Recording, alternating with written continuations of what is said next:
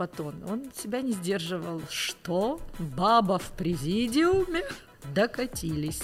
Мы так э, поговорили про украинскую науку и плавно подошли к боли. Кто талантливый, тот и работает да. лучше, да, вот это главный критерий. Академики начинают э, чуть ли не про масонов э, говорить. У тебя всегда есть зарплата. Зачем что-то менять? Я просто вас слухаю, в мене якийсь шок. Рано или поздно мы поймем, как сделать так, чтобы наука стала эффективной.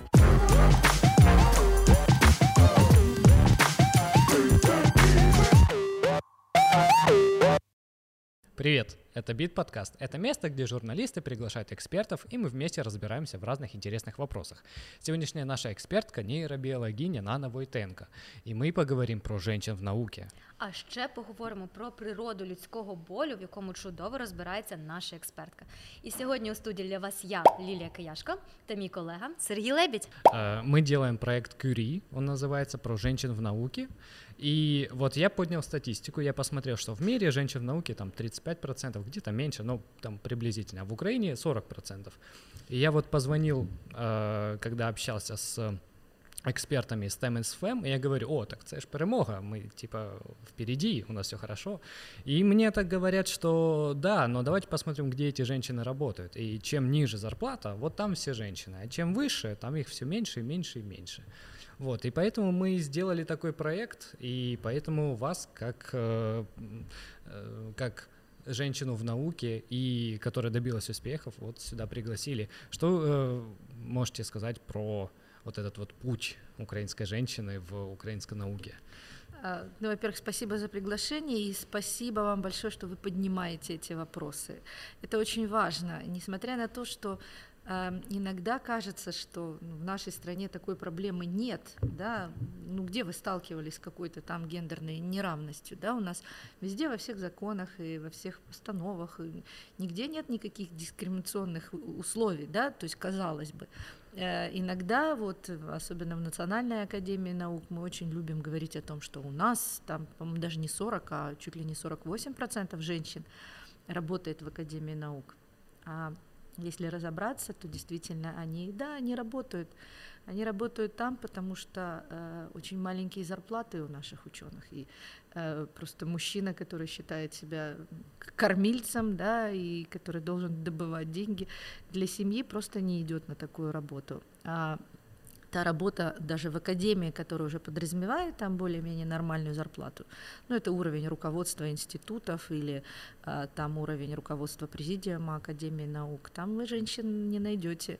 У нас всего, по-моему, во всей Академии наук две женщины директора института, и они же э, двое члены президиума Академии наук, там из, по-моему, 35 человек. То есть здесь ни да. о каком равенстве вообще речь не идет, и Э, ну, я не знаю, если уж говорить откровенно, э, то, ну, сейчас э, как-то, в общем-то, еще мужчины сдерживают свои высказывания на эту тему, да, по поводу того, что они думают о гендерном равенстве, то, например, наш предыдущий президент Академии наук Борис Евгеньевич Патон, он себя не сдерживал, и когда ему представили первую женщину-члена президиума Академии наук, это была Элла Марленовна Либанова, замечательный ученый, демограф, он просто так вот при всех, не стесняясь, сказал, что? Баба в президиуме? Докатились. Ну вот такое было отношение, и, честно говоря, а, необходимы вот такие как раз мероприятия, такие активности, Э, чтобы это все отошло в прошлое, стало нашей історією. Ми повинні об этом говорити. Да, ми Але мене знаєте, викликає такий дисонанс, тому що е, чому жінки не можуть займатися наукою? Ну тобто, ми розуміємо, що раніше я також писала матеріали для нашого прекрасного проєкту Кюрі. Будь ласка, подивіться по посиланню під цим відео.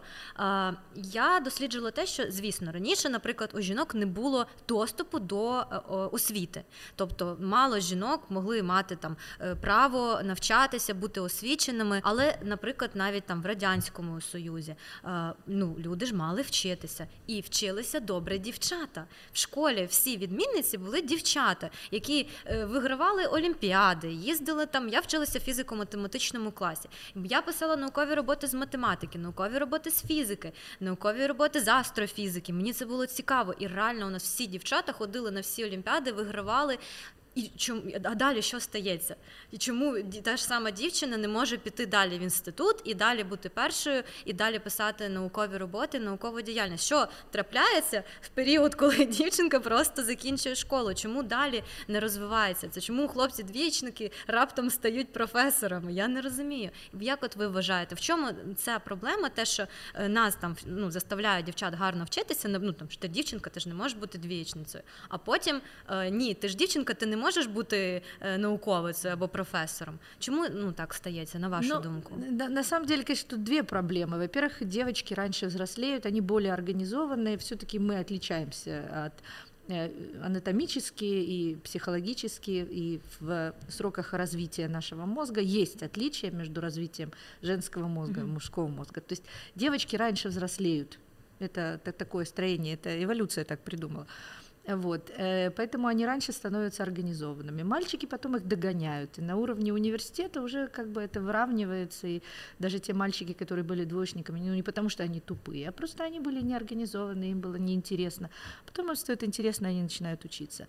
И дальше, в принципе, они могут идти на равных. Но дальше уже э, начинает играть другая история, и девочки хотят выйти замуж они хотят завести семью, вернее, мальчики этого тоже некоторые хотят, но э, на девочек ложится ответственность за, э, за развитие этой семьи и за рождение детей. И вот в, том, в тот момент, когда девушка выходит замуж и берет на себя вот этот груз ответственности, материнства, а, тогда она, конечно, начинает проигрывать э, мальчикам, которые ну, не просто не тратят на это свои жизненные силы и э, время. Хотя, в принципе, вот сейчас уже в развитых обществах, э, и мне кажется, даже у нас есть такой закон, когда отец может взять может, о, да. Да, отпуск по уходу за ребенком. Но согласитесь, это не, не так принято, и раньше да, это да. было э, скорее нонсенс. Ну, то есть сейчас, сейчас времена меняются, и создаются действительно более равные условия для карьерного роста девочек. Я когда с ФМ, э, с ТМСФМ общался, вот мне там сказали так, есть э, на разных уровнях разное социальное давление. На уровне школы на девочку давят, ты же девочка, учись mm-hmm. говорят, ну, стыдно девочки не учиться. И они учатся. Они учатся в среднем, по-моему, лучше, чем мальчиков. Я вот как двоечник вам могу это подтвердить. А, а потом э, на следующем уровне, на уровне университета, приходит другое социальное давление, говорят, ты же девочка, зачем тебе эта техническая Рожай. специальность? Рожай. Ну, выходи замуж для начала, да. Какие-то часики тикают, внуки там где-то кому-то нужны.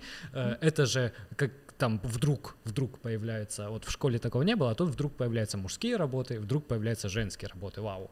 То есть учились все как бы одинаково, а потом э, вдруг оказалось, что вот такая, э, вот такое происходит.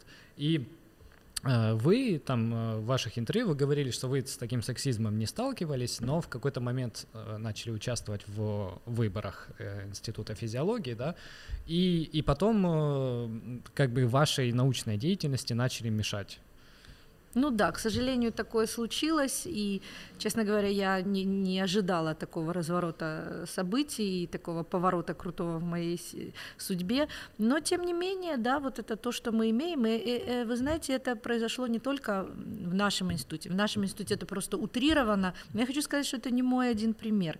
У нас параллельно еще проходили выборы, например, в институте математики, и там много лет работала замдиректором, приблизительно моя ровесница, совершенно замечательная женщина-ученый Саша Антонюк. Последние годы она была замдиректором института, и все шло к тому, что директор института готовил ее как бы к тому, что она рано или поздно э, возглавит этот институт. Но, к сожалению, директор института умер, и когда они подошли к выборам, а, вот такое, знаете, взрослое мужское население института, академики почему-то выступили все с таким mm-hmm. сплоченным строем против этой кандидатуры. Ну и в итоге на выборах института разделился пополам, никто из претендентов не набрал нужного количества голосов, и начался, знаете, какой-то такой период странный в институте, назначили кого-то исполнителем директора, он убрал Сашу вообще из дирекции, ну и в итоге она отказалась участвовать в следующих выборах. Мне кажется, она поступила, знаете, как вот в притче о мудром Соломоне, когда одна женщина украла у другой ребенка угу. и говорила, что это мой ребенок. Соломон э, предложил разделить этого ребенка пополам и раздать. И истинная мать крикнула: нет, отдайте ей, только пусть он будет живой. Ну вот Саша, в общем-то, так э, и поступила. Она просто отошла в сторону, просто чтобы не институт не знаете, не, не, не погряз вот в этих дрязгах. А, ну, в моем случае была немножко другая ситуация, потому что я проиграла эти выборы со счетом приблизительно там 42 на 57. То есть не, не, не, не сильно-то у меня и не хватило голосов. То есть, ну, тоже, видите, это приблизительно пополам разделились голоса в институте. Если отбросить там админ ресурс, который был использован, то это будет где-то как раз 50 на 50. А, но э, и люди действительно вот так проголосовали. И потом, когда я уже, естественно, я приняла победу своего конкурента, и я поняла, что я не хочу быть директором такого института, где 50% людей просто не хотят никаких перемен. И ситуация такая, она в науке ну, во многих местах, потому что эта ситуация очень сложная. Нельзя никого в этом, наверное, винить. Ну как?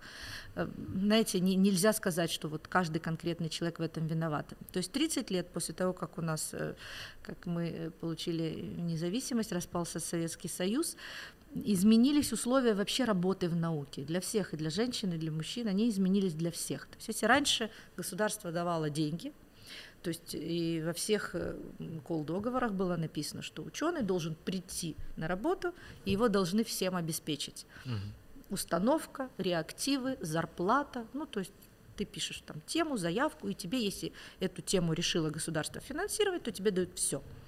Ну, понятно, э, денег на науку в какой-то момент не стало, и не хватало денег даже на зарплату, уже не говорю там на установку, на реактивы. Вот ученый или ученая пришел на работу, установка не работает, сломалась, ее надо чинить, или она морально устарела, или нужны реактивы. Денег нет, ничего не, ну, то есть ничего не происходит, но зарплата капает потому что... А, ну да, и, и вы хотели что-то поменять, чтобы люди ну, начали в, в этом смысле да, потому что я хотела, я предлагала там, давайте начнем выходить из этой спячки, давайте начнем писать гранты, писать статьи зарубежные, налаживать коллаборации. Это то, что у некоторых активных ученых есть. То есть, собственно, ну почему я считаю себя ну, успешной ученой, потому что все эти годы э, у меня были гранты, были сотрудничества, были публикации. В моей лаборатории было очень много талантливых ребят, и девочек, и мальчиков.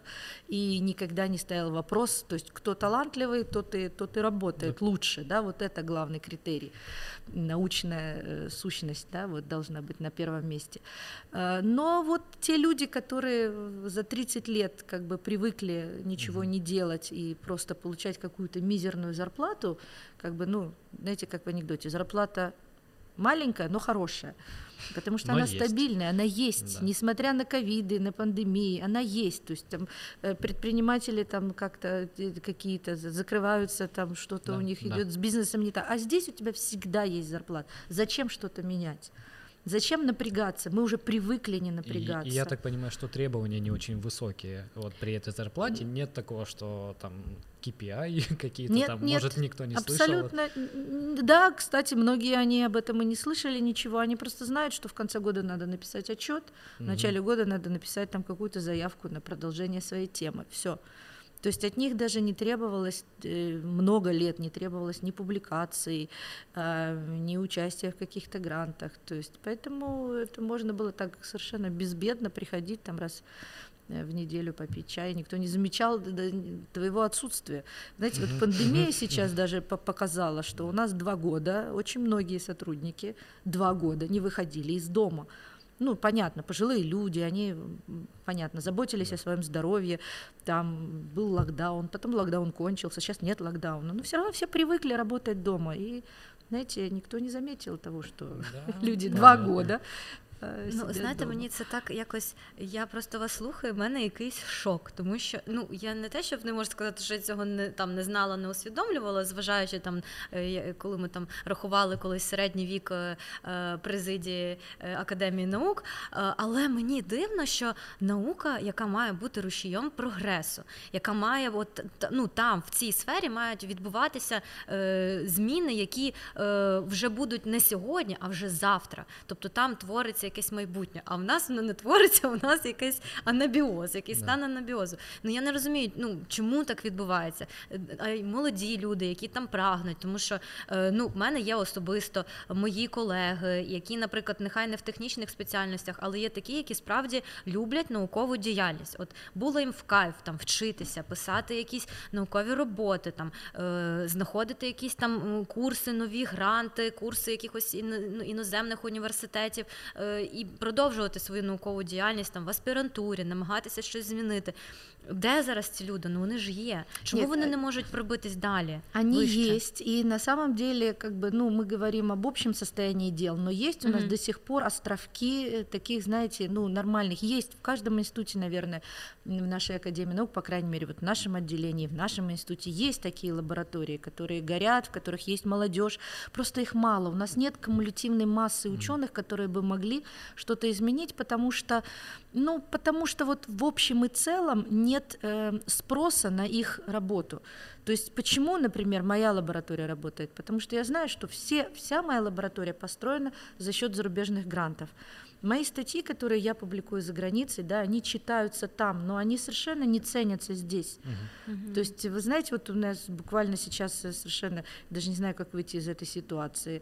Э, я опубликовала статью в очень хорошем журнале, но так как меня уволили в августе из моего родного института, где я проработала 30 лет, то теперь, э, причем вот грант, э, который тоже я выиграла для института, там есть деньги, которые, которые нужно заплатить за вот этот open access, потому что вы знаете, сейчас во всем мире такая тенденция open science, и все публикации, которые публикуются, по крайней мере, вот в, в этом гранте мы обязаны публиковать в журналах, которые open access, то есть которые платят за публикацию авторы, но они в открытом доступе, mm-hmm. кто угодно может их прочитать. Такая тенденция сейчас в Европе, во всем мире.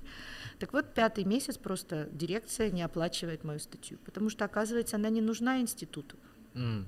Э, я еще, еще нужно, наверное, пояснить. Существуют э, научные журналы, у которых есть индекс цитируемости, они все английские. Ну, они все где-то за рубежом, они все публикуются на английском. И поэтому, э, ну, это не так, что журналист может, там, не знаю, на битье сделать статью, это не будет считаться. Нужно в, уважаем, в уважаемом издании это все сделать. А это стоит денег, да, и просто зарезали бюджет, и получается, что как таковой работы нет, потому что ее не, у вас не получается публиковать в хорошем э, цитируемом э, издании. Ну, на самом деле, как бы всегда есть э, лазейки, потому что многие журналы, зная такую ситуацию, они предлагают специальные условия для ну, вот таких стран, как Украина. Они знают, что mm. у нас есть недостаток финансирования. И поэтому, если есть э, хорошая работа, то всегда можно найти журнал, который, ну, как бы простит тебе вот этот publication fee, который нужно mm-hmm. платить. Я могу рассказать прекрасный пример. Такая сотрудница в Институте биохимии Люда Касаткина. Она в свое время, несколько лет назад, сделала работу, то есть она сделала эксперименты, написала статью и послала эту статью в журнал, э, по-моему, это был Scientific Report, то есть это Nature Group, очень хороший журнал с хорошим импакт-фактором, уважаемый. Вот, она послала эту статью туда, а, значит, статья прошла рецензию, э, ее приняли, и потом, значит, э, когда уже статью приняли, ей присылают инвойс, там несколько тысяч долларов, типа вот теперь заплатите за то, чтобы мы ее опубликовали. На что она пишет редактору, что у меня нет таких денег. Э, и она один автор в этой статье, mm-hmm. то есть она все сделала сама сама эксперименты, сама написала и сама значит, послала. Это много работы, это реально, особенно, ну, я знаю, как это тяжело вот в нашей области, в медико-биологических исследованиях обычно очень редко бывает такое, что один человек может сделать работу, потому что кто-то там э, готовит какие-то препараты, там высаживает клетки, mm-hmm. второй там делает одну методику, третий другую и так далее. Поэтому бывает такой обычно многоавторный коллектив. Тут она одна. Ну и вот, вы знаете, редакция посмотрела на эту статью и посмотрела, что она молодой ученый, один автор, и ей просто простили вот этот э, publication fee взяли ее работу. Mm. И в других журналах тоже, я, кстати, тоже очень часто этим пользуюсь, э, когда они видят, что все авторы из Украины, то есть многие мои работы тоже они вот такие, так вот. Ничего да. не объясняйте, мы все поняли, мы бесплатно вас опубликуем. А я вот эту штуку не понял. Грант дается на университет, правильно, не на вас лично? Бывает по-разному. А, ну, ну, в общем, в гранте есть э, деньги на публикацию, да. А как университет потом объяснит гранту, что публикации не было, что он не заплатил? Там же в грантах за каждую копеечку отсчитывают. Ну, в том-то и дело. Дело в том, что вот, вот это еще про... вторая проблема, это некомпетентность э, руководства. Если к руководству приходят люди, которые не понимают простых базовых веществ того, как работает вот эта грантовая система, то с ними очень сложно. Угу. И мне действительно было очень сложно вот с, с, с руководством института объяснить, что Э, все, что написано в гранте, надо выполнять. Есть грант-агримент, он там на несколько сот страниц, и там все написано, э, каждый шаг прописан, и нельзя, то есть эти деньги нельзя потратить по-другому, их можно потратить только на то, на что была написана заявка, да, и да. Это, эту же заявку оценивали рецензенты, они действительно, они, причем рецензенты, это гранты, о котором мы говорим, программа «Горизонт», вот, он, э, ну, его очень сложно выиграть, его очень э, тщательно оценивают. И они следят за тем, чтобы в бюджете не было написано ничего лишнего, а только то, что нужно для выполнения гранта. Вот, поэтому как э, институт мой будет выкручиваться из этой ситуации, я не знаю. Мы уже обратились в Еврокомиссию, чтобы они помогли нам решить этот вопрос. Я надеюсь, что они как-то смогут объяснить руководству, что грант-агримент mm-hmm. надо выполнять. Мы так э, поговорили про украинскую науку и плавно подошли к боли, потому что... Потому что на украинская наука цепиль, да, это уже боляче. Все, что я пока услышал, это, это такой, вот есть вот эта книжка «Атлант расправил плечи», там она очень популярна, там в какой-то момент люди просто стали дико некомпетентными, всю компетентность уничтожали специально, э, ставили на руководящие должности всяких э, активных э, профсоюзных деятелей, mm-hmm. э, и, ну, и все развалилось. Я всем девочкам говорю, у меня, я занималась тоже менторством, и, в принципе, э, самое главное — это стать профессионалом. Если ты станешь профессионалом в своем деле, тебя никто не сможет остановить потому что сейчас ну, есть потребность в профессионалах. Вот все да. мои ученицы, которые да, очень талантливые ученые, они уезжают за границу, и, в общем-то, там добиваются. Да, и не там а, востребованы. А, да, и я так думаю, что в принципе и у нас это рано или поздно изменится, потому что неэффективность, она оттягивает страну назад. А, рано или поздно мы поймем, как сделать так, чтобы наука стала эффективной чтобы те деньги даже, которые выделяются, чтобы хотя бы они эффективно тратились, потому что сейчас они тратятся крайне неэффективно, они просто размазываются ровным слоем по всем научным сотрудникам там, наших академий наук, да, и зарплату получает одинаково, что mm-hmm. человек, который там публикуется в Nature, и тот же, который там никогда ни одной э, нормальной публикации за свою жизнь не сделал, ни одного открытия, ни одного патента. Mm-hmm. Вот, поэтому когда будут критерии, да, когда будут люди оцениваться по результатам своего труда, и тогда, тогда это все пойдет. На самом деле уже первые шаги сделаны. Э, создан Национальный фонд доследжень, да, Национальный да. фонд исследований, угу. который э, деньги распределяет по грантовой системе. И в этом смысле, вот если мы посмотрим, достаточно много женщин получают эти гранты, если они действительно хорошие ученые, их оценивают зарубежные эксперты. В идеале я всегда боролась за то, чтобы все эксперты были зарубежными, но сейчас пока еще этап становления, причем, ну, часть зарубежных экспертов все равно есть. И наши эксперты, они там уже понимают, как надо оценивать работу, как надо, ну, научный проект и, и, и как помогать развитию. То есть и в итоге, если лаборатория получает этот грант, да, дальше нанимаются эффективные сотрудники, уже не те, которые есть, а те, которые будут работать потому что за эти деньги надо отчитаться, и там очень жесткие условия по отчетности. Если ты сказал, что ты опубликуешь статью, ты должен опубликовать должен. эту статью. Да. І, і в той час, який і, ти і там, вказав, да. напевно. И если вдруг перерасходовал куда-то 100 гривен, ты должен описать, почему. Ну да, в общем, Да. это немножко перегиб, конечно, по сравнению с тем, как э, э, мен- менеджируются грантовые деньги за рубежом, но это на этом этапе это необходимо, потому что, к сожалению, вот что нам больше всего мешает, это отсутствие института репутации. Да. Мгм. Вот пока мы не создадим э, систему, когда будет стыдно за то, что ты списал, за то, что ты плагиатор, за то, что ты лентяй, за то, что ты не работаешь, э, за то, что ты занимаешь чужое место. Вот когда будет стыдно за это, тогда у нас пойдет все. А пока, пока, Ну, пока получается, это мы не все- стесняемся. если ученый хочет быть успешным, нужно уметь писать гранты. Ну, во-первых, английский язык, естественно, и уметь писать гранты. Да. Это, то есть, вот без этого никуда.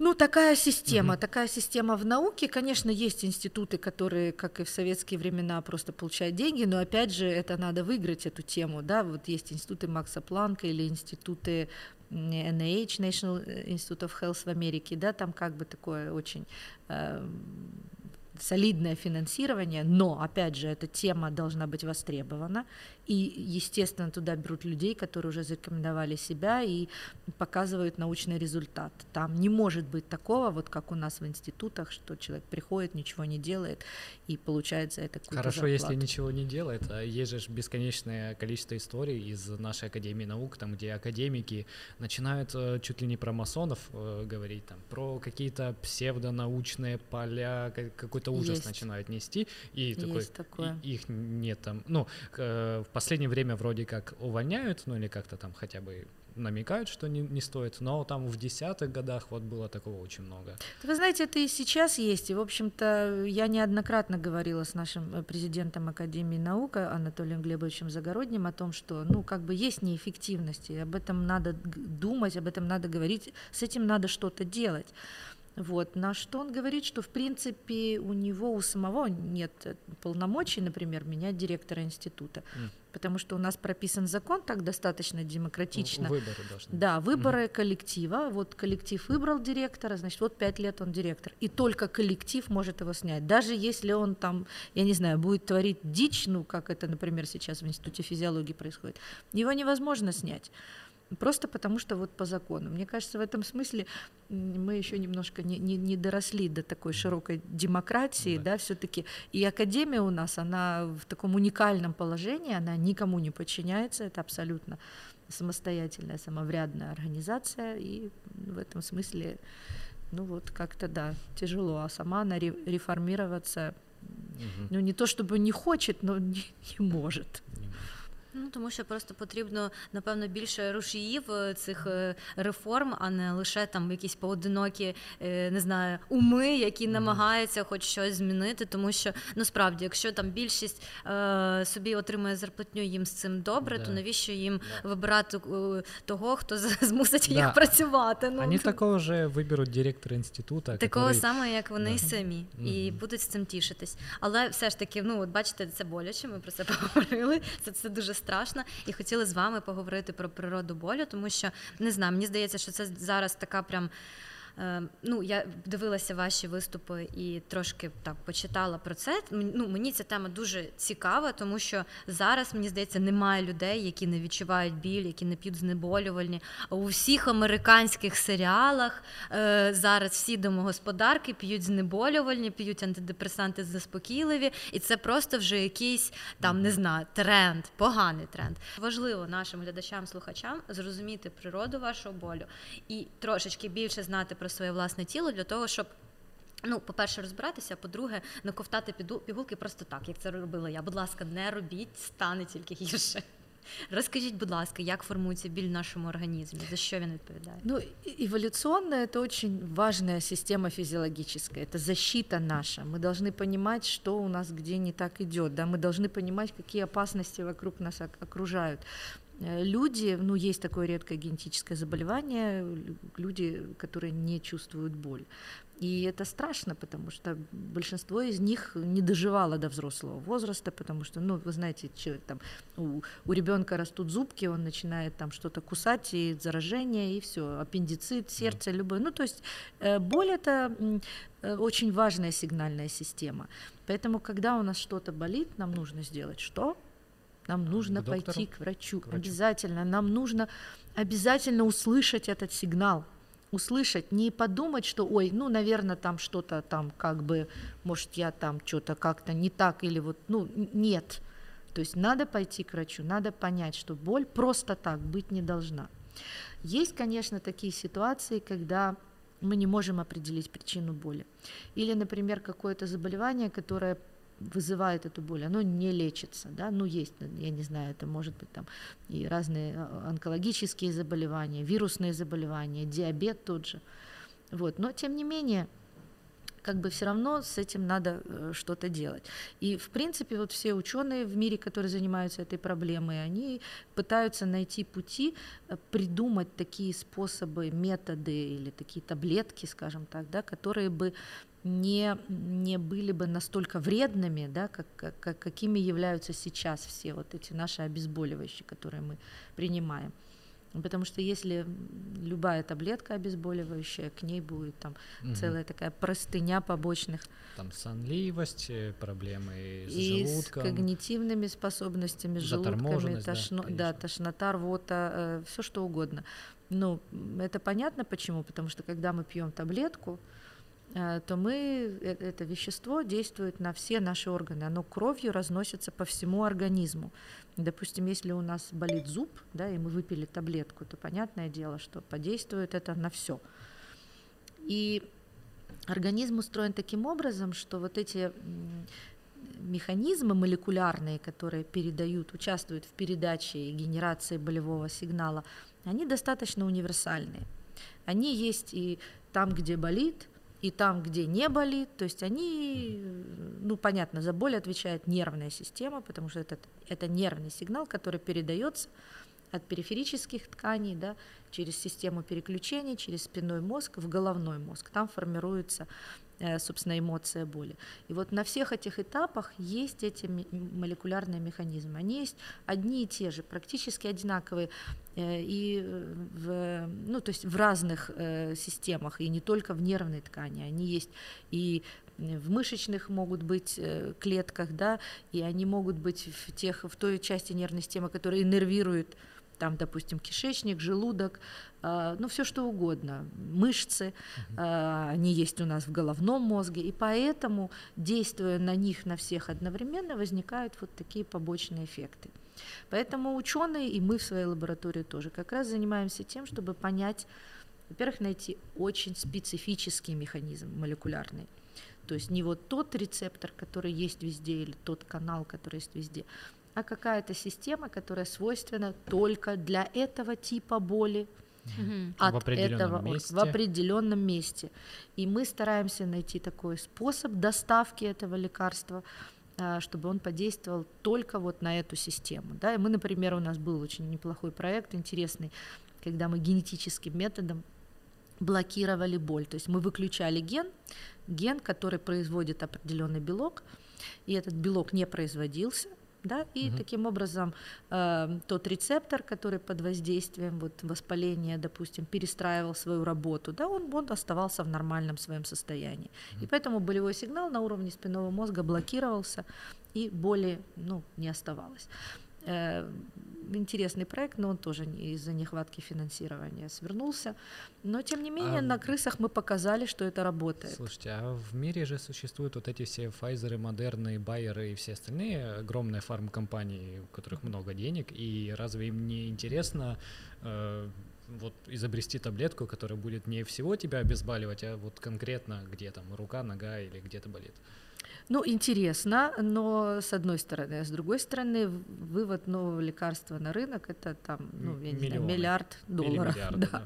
допустим, потому что нужно, нужно его профинансировать исследование угу. сначала, да, Потом нужно профинансировать э, клинич... преклинические, клинические испытания, разные стадии. Это все очень mm-hmm. дорого.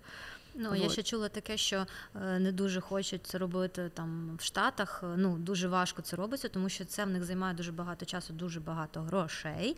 А потім, коли там цей препарат виходить на ринок, е, десь там завжди відбувається витік інформації, да, і його, його просто так Індія його копіює за менші гроші, не витрачаючи дуже багато там часу і грошей на дослідження, на пробацію, і все. І в них виходить да, дешевший да, аналог, який правда. далі купляють. А та прекрасна пігулка розроблена, вже нікому не потрібна. Ну, эти деньги не окупаются. Ну, в этом проблема. Но на самом деле сейчас вот в Штатах я знаю, что образуется очень много стартапов, которые как раз вот разрабатывают такие новые подходы, которые это не таблетка, да, это, ну, например, вот тоже... А каким вот образом вы отключали ген? Это инъекция с... Э, да, это инъекция определенного генетического материала, то есть специально наши коллеги в Америке разработали такую маленькую, ну, как бы кусочек ДНК, угу. который был... Э, такое слово научное, комплементарный к матричной РНК, то есть он как раз подходил и мог с ней соединиться.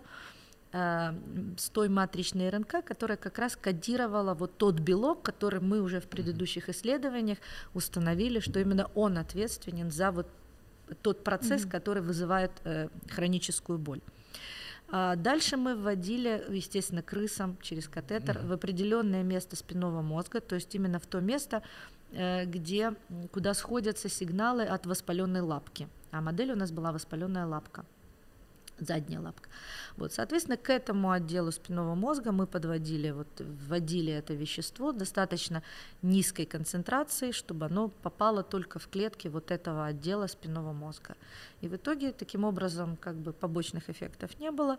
и боль проходила. Но сейчас есть и другие методы, то есть доставка э, препарата таргетная, это тоже сейчас такое, знаете, топ исследований. Это могут быть, например, векторы, ну вот как, например, mm-hmm. векторные вакцины, сейчас уже mm-hmm. все знают это слово.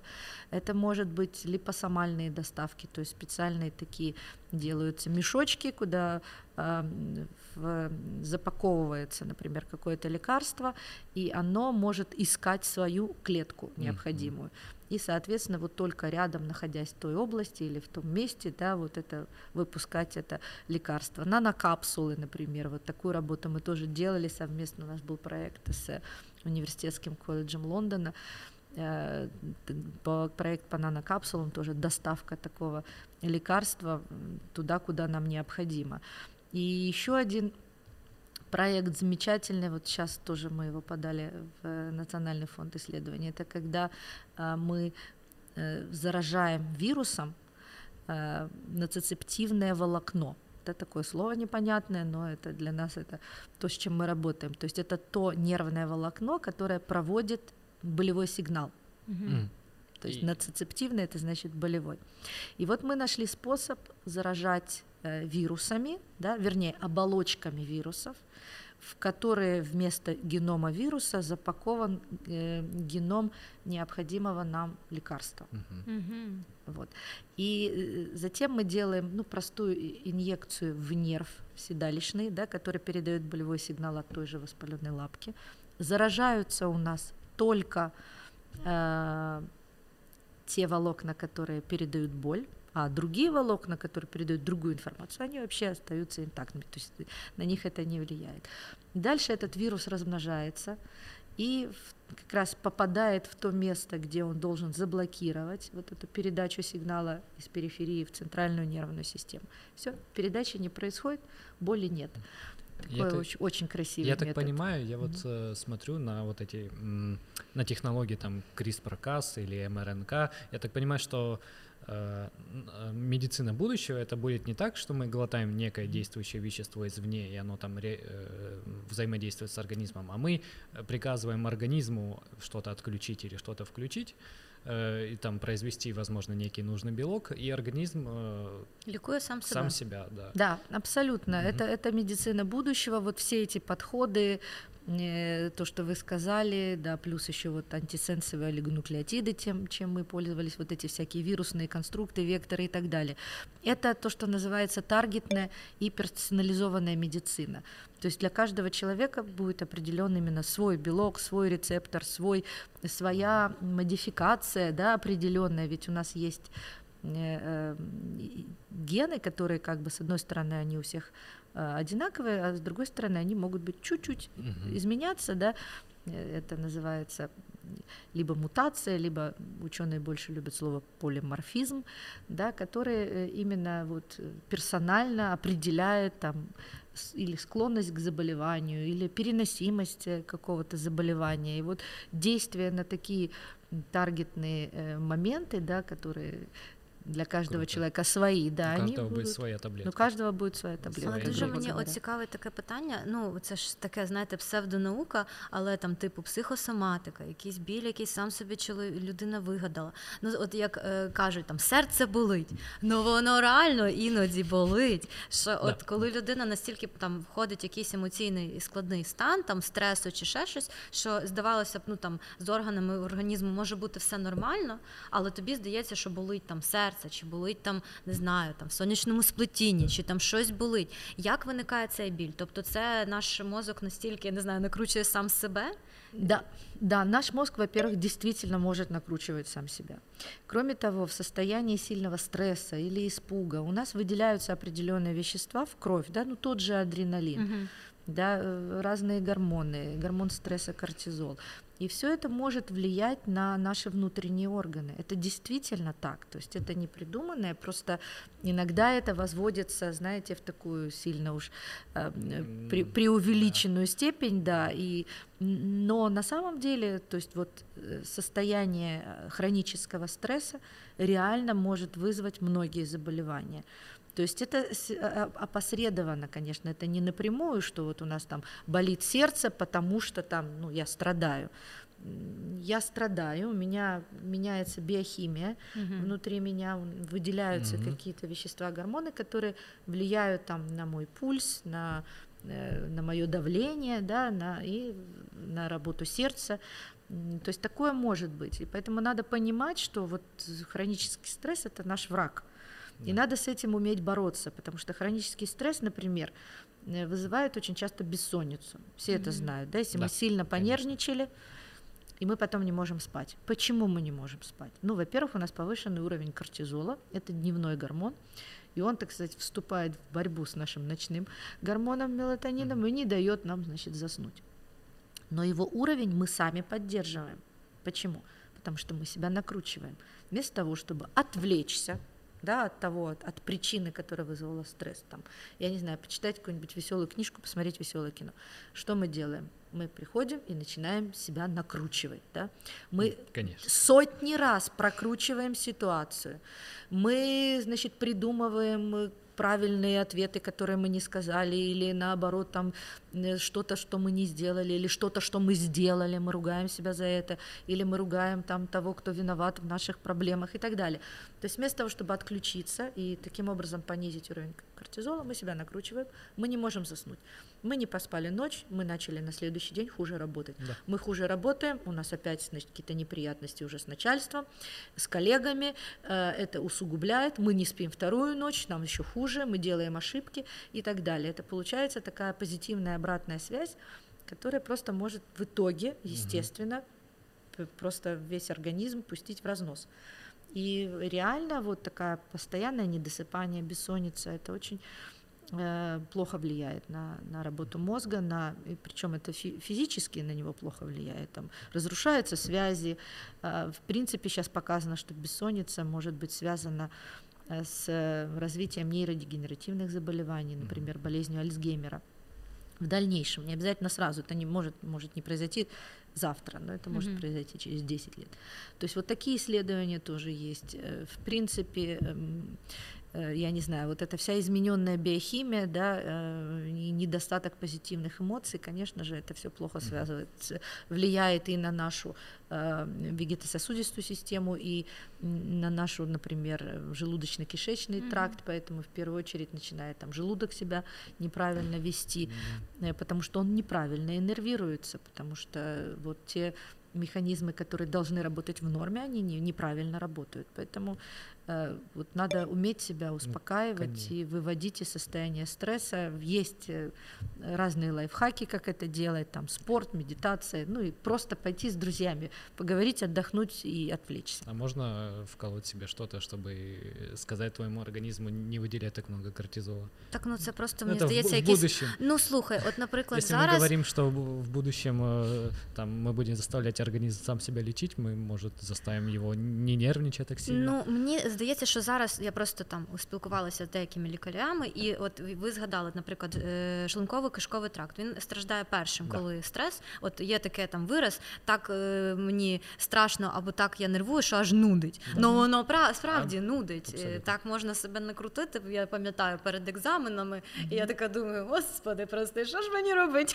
Ну от настільки таке є серйозне переживання. Так само головний біль. Також от знеболювальні. Можна пити знеболювальні, можна, е, якщо там зробити МРТ і зрозуміти, що з мозком все гаразд. Зробити, наприклад, там судини подивитися, судинами все гаразд. В чому причина? Причина в перенапруженні, в стресі. Тоді або я не знаю, там пи- пийте якісь антидепресанти або медитуйте. Ну це вже як кому К допомагає. врачу, к врачу Ну, я маю на увазі, що лікарі можуть Да. прописувати, ну не конкретно там випий нурофен, не будемо, ну там ібупрофен випий, там не знаю, все буде окей, парацетамол. А скажуть, ні, будь ласка, заспокойся, не знаю, там, якщо не можеш, давай якісь там заспокійливі поп'ємо, і тобі стане трошки краще, тому що просто е, зніметься цей стрес, зніметься м, спазм цих судин, які там отак от Да, тобі сжались. ро- роблять. Боль. э, Боль это хорошая штука для организма, но э, в организме протекают иногда э, здоровые э, процессы, нап- э, которые почему-то болят. Например, менструальный цикл. Или, например, у детей там режутся зубы. То есть это, это не заболевание, это не диагноз, это все хорошо, это признак здоровья. Або Так- часом, так- як у так а дітей, чё он- у підлітків, знаєш, ростуть е, дуже швидко. Ну, діти йдуть в в ріст. У мене, от, Ага. наприклад, було, що боліли коліна, тому що Да, просто у не сестри встигають було. е, м'язи догнати кістки, і Да. потім Чё- виникали чё якісь оно такі болит? проблеми. Это ж нормальный процесс. Ну, как бы, вы знаете, я на все стараюсь смотреть с точки зрения эволюции. Э, Что такое менструация? Это сигнал того, что женщина не беременная. Да. А как у нас происходит? Ну, если посмотреть эволюционно, да, женщина должна беременеть. То есть она родила ребенка, э, Получается. да, ну, если рассматривать как бы вот э, человечество как как человека, как один из видов Биологичного. нашего- да, биологический вид. Вот, поэтому, возможно, это какой-то сигнал, да, такой, что вот что ж- что-то ты упустила, моя дорогая. А Наказание. чекайте, а, а народжувати чого так боляче? Це ж тоді, ну, треба ж Да. я, я, ну, Там як? наоборот должны взрываться все дофамины, говорит, да, ты рожаешь, а это говорят Ти боль, вип- да. виконуєш свою місію. Да знаете, я на все вопросы не могу ответить. И Мгм. я Ну, думаю, просто что мы никто из зацикаемся вашей ученых не думкой. может ответить. Просто, ну, действительно, говорят, что как бы вот опять же в процессе эволюции там вот человек единственный, э, кто ходит стоя, да, вот вертикализация человека, она не почему-то вот она привела к тому, что вот разные процессы происходят достаточно болезненно. Я не знаю, почему это происходит. Я не знаю, связано ли это с этим или это, ну, так, такая какая-то загадка. Природа, наверное, не идеальна, она делает какие-то Да, ошибки. Да.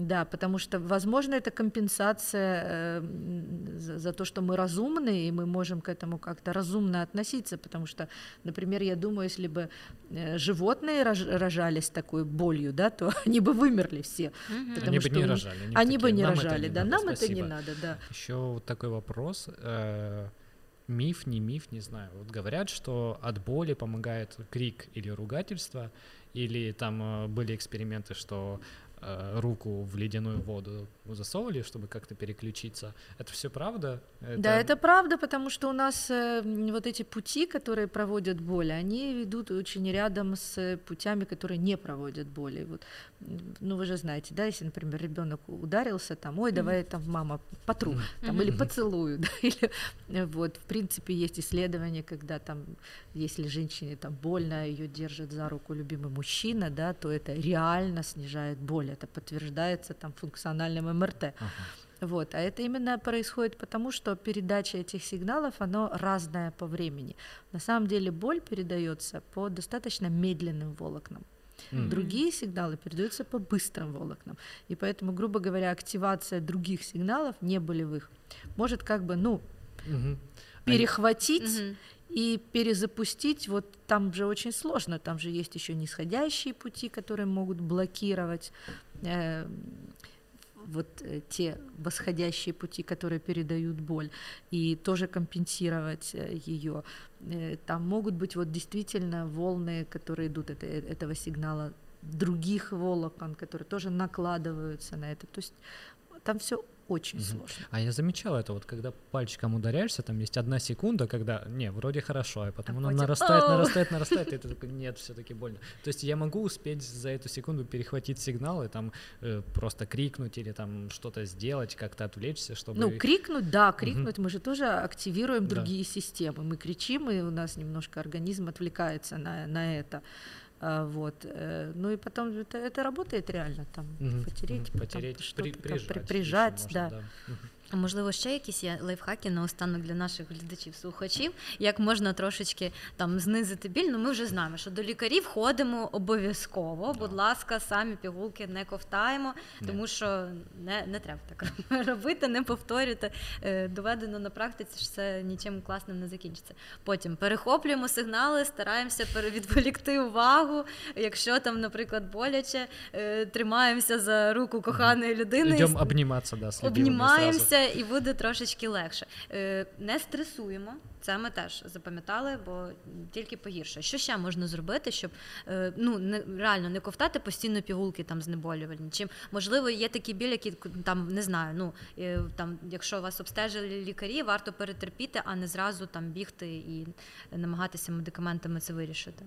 Ну, конечно, надо обследоваться. С другой стороны, если вы знаете, что у вас там постоянная мигрень и есть таблетка, которая помогает, то нужно выпить и не допускать Mm-hmm. вот развития этой боли. А, иногда бывает такое, что надо просто сменить э, обстановку, потому что иногда, например, голова болит, потому что мы там э, третий день не выходим на улицу, угу. сидим за закрытыми mm. окнами, нам просто кислорода не хватает. Надо проветриться, надо погулять, надо заняться спортом. То есть здоровый образ жизни это не просто слова, это не просто, знаете, такое, что уже оскомину набило, mm. да. И э, это то, что реально работает.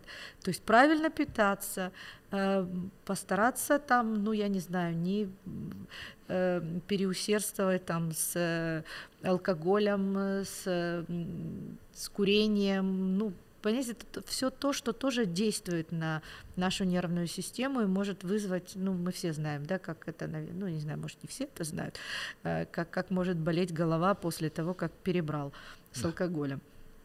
Вот, то есть это же тоже последствия нашего неправильного образа жизни. Э, там, я не знаю, занятия спортом это вообще наше все. Это, это то, что нас э, поддерживает и наше интеллектуальное развитие, и наше самочувствие физическое. То есть особенно пока молодые, пока есть возможность, э, надо просто действительно вот это поставить во главу угла. И правильный сон. То есть, mm-hmm. если мы не высыпаемся, то у нас тоже сыпется весь организм, э, потому да. что ну, мы созданы таким образом, что мы должны спать. Во время сна происходит очень много важных физиологических процессов. Если мы не досыпаем, значит, мы просто укорачиваем себе жизнь. Отлично. Мне нравится, что мы сегодня посмотрели на боль как на э, нечто хорошее. Это просто сигнал, что что-то идет не так, прими меры. Вот там что-то болит, иди к врачу. И это способ, чтобы ты исправил і став лучше.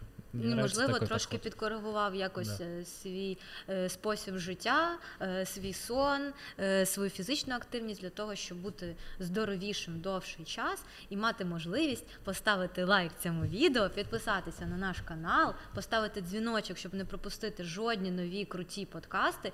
Ну і звісно, написати в коментарях, як вам цей випуск і е, чи сподобалася та інформація, яку нам розказала наша шановна експертка. Папа. Все, до свидания. Спасибо.